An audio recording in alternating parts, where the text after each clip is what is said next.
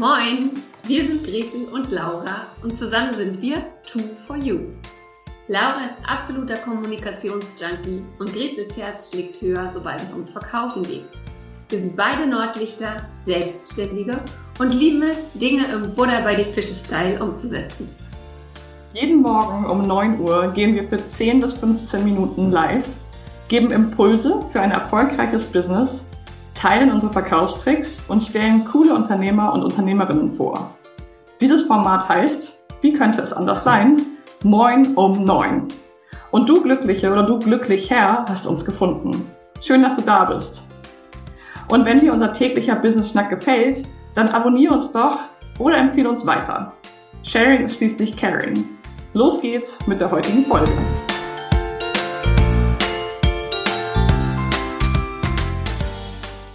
Ja, was sage ich jetzt? Sage ich immer noch Moin und willkommen zum Moin oder sage ich jetzt Guten Morgen nach Schweden? Hallo Laura. Hallo und Guten Morgen aus the middle of nowhere in Schweden.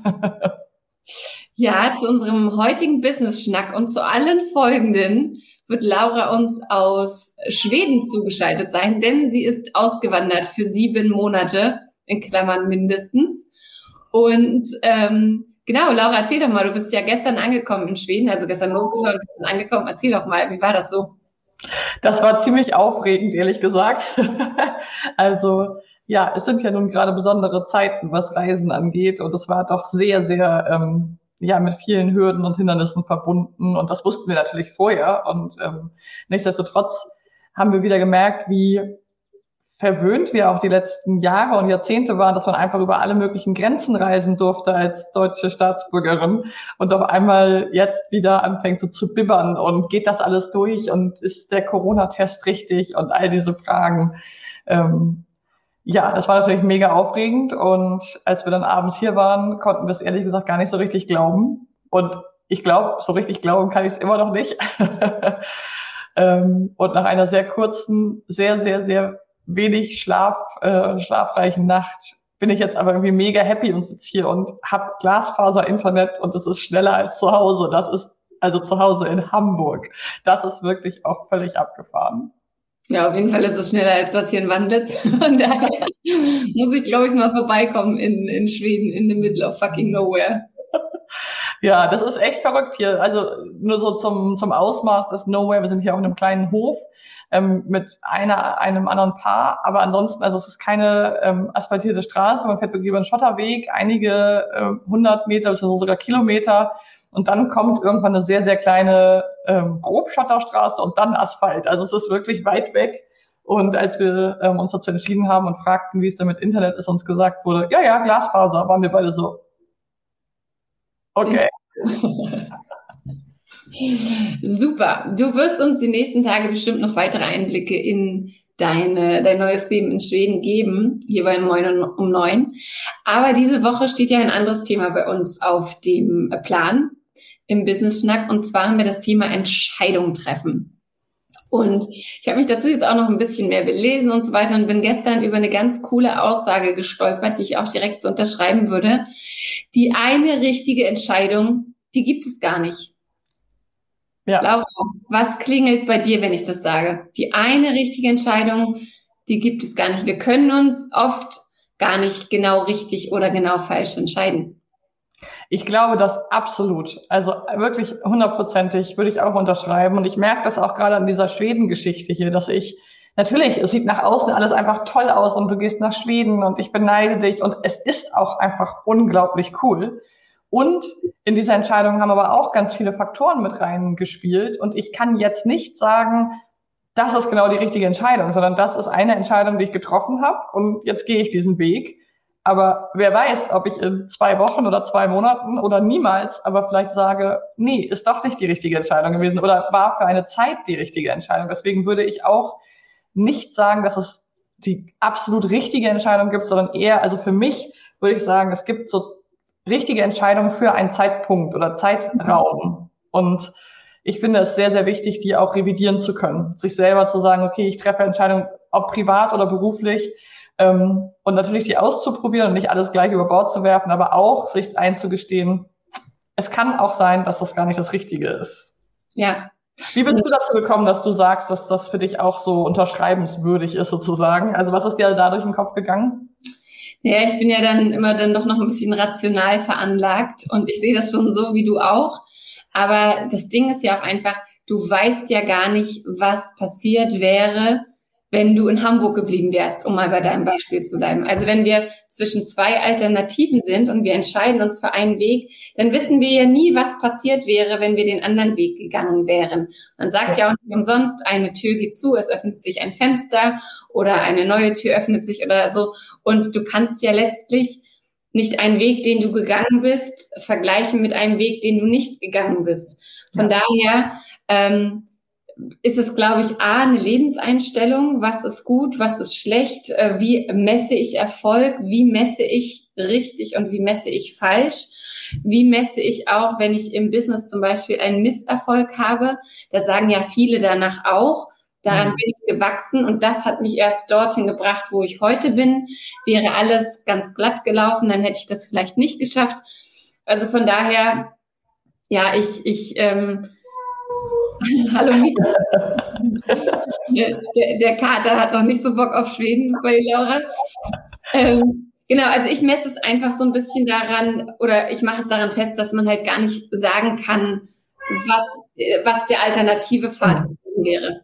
Ja, das ist, finde ich auch super interessant und wirklich auch wahr. Ne? Also es ist ja bei ganz, ganz vielen Dingen so, wenn ich meinen Job kündige und in die Selbstständigkeit gehe, weiß ich natürlich gar nicht. Vielleicht hätte sich der Job auch noch ganz fantastisch entwickelt oder da wäre eine neue Tür aufgegangen. Also das wissen wir nicht und ich glaube, Mitosch ist heute im Podcast.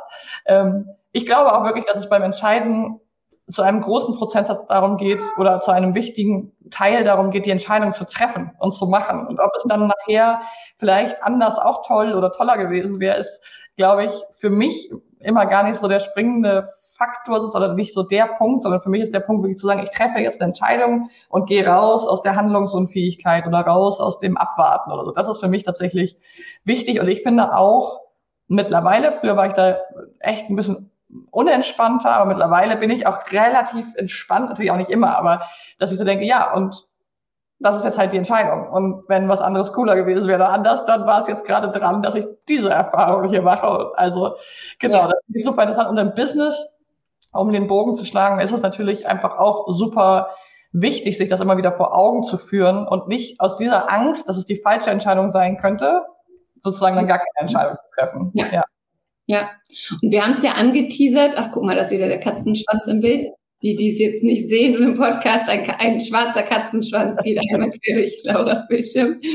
Ähm, genau, wir haben ja angeteasert jetzt für die heutige Folge. Es gibt trotzdem eine Sache, die du nicht machen solltest, um eine gute Entscheidung zu treffen. Wir sagen bewusst nicht die richtige Entscheidung, sondern es gibt eine Sache, die du nicht machen solltest, um eine gute Entscheidung zu treffen.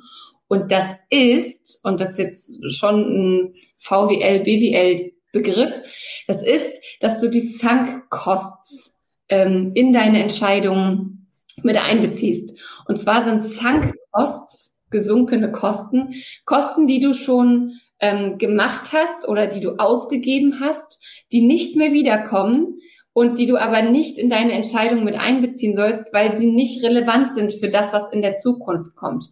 Ähm, Laura, vielleicht kannst du es mal an einem Beispiel erklären, damit dieser Begriff Sunk Costs tatsächlich nochmal ja, griffiger und greifbarer wird.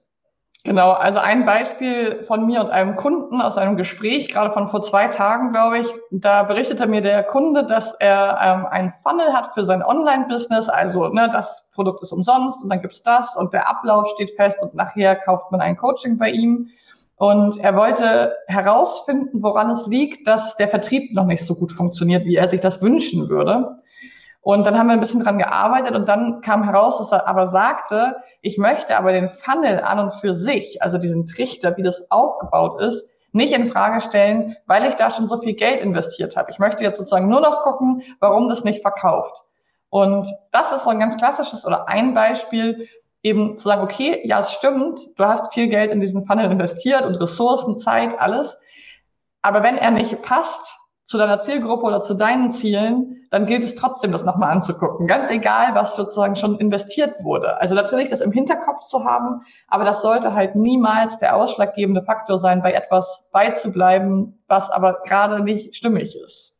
Das ist ein Beispiel von, von mir sozusagen gerade aus der, aus der Praxis. Es gibt da natürlich noch ganz, ganz viele. Gretel, du hast bestimmt auch noch eins parat.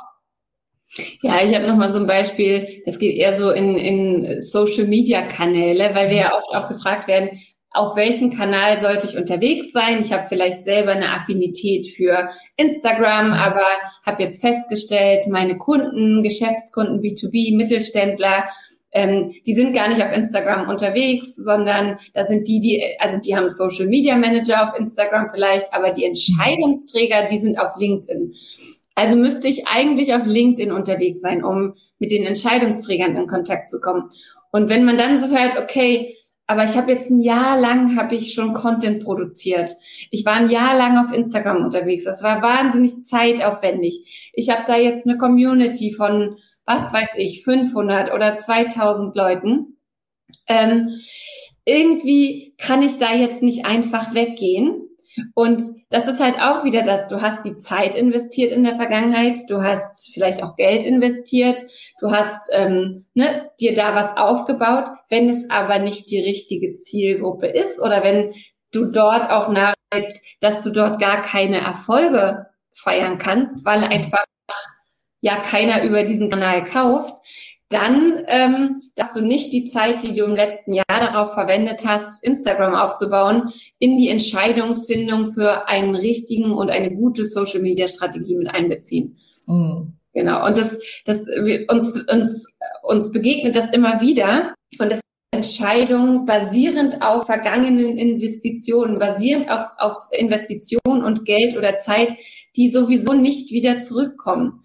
Arbeitet ihr vielleicht mit jemandem zusammen, einer VA, und merkt, Mann, das funktioniert einfach nicht. Ich habe es jetzt lange probiert.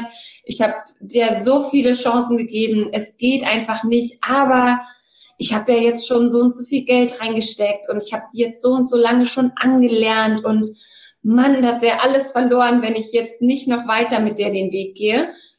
Habt ihr solche Gedanken? Habt ihr noch andere Situationen, wo euch sowas über den Weg läuft? Dann schlägt wahrscheinlich die Sunk-Cost-Falle zu. Und die solltet ihr tunlichst vermeiden, um gute Entscheidungen in der Zukunft zu treffen oder für die Zukunft. Ja, absolut. Ein, ein Beispiel noch so, was vielleicht für viele, die eher im Gründungsbereich gerade sind oder nochmal im Neuorientieren, das ist auch häufig der Fall ist, wenn man zum Beispiel einen Beruf hat oder eine Ausbildung oder eine Fortbildung oder was auch immer in einem bestimmten Bereich und dann merkt, oh, das ist gar nicht meins. Und häufig sind Fortbildungen, Ausbildungen, äh, nochmal ein Studium, Abendstudium ja auch kostenintensiv. Und da ist es auch ganz, ganz oft so, dass dann eben dieses, ja, ich habe jetzt ja so viel investiert, das muss sich jetzt ja auch rechnen, obwohl ihr vielleicht schon merkt, eigentlich ist es nicht so das. Also teilt das sehr gerne mit uns, was ihr da für Erfahrungen gemacht habt oder wo ihr, in welchem Bereich ihr das von euch auch kennt. Da sind wir ja auch alle etwas unterschiedlich, wo diese Falle sozusagen zuschnappt. Genau. Und das soll es auch schon gewesen sein mit der ersten Schweden-Folge von Moin um neun, Gott Morgen um neun. Ähm, wir wünschen euch einen wunderschönen Tag, freuen uns, wenn ihr morgen auch wieder reinhört oder uns vielleicht auch einfach mal erzählt, welches eure Lieblingsfolge von Moin um neun ist oder welches andere Thema ihr euch noch wünscht. Wir sind offen für Vorschläge und freuen uns über jede und jeden, die zuhören. Liebe Grüße und einen schönen Tag für euch. Bis bald. Ciao. Tschüss.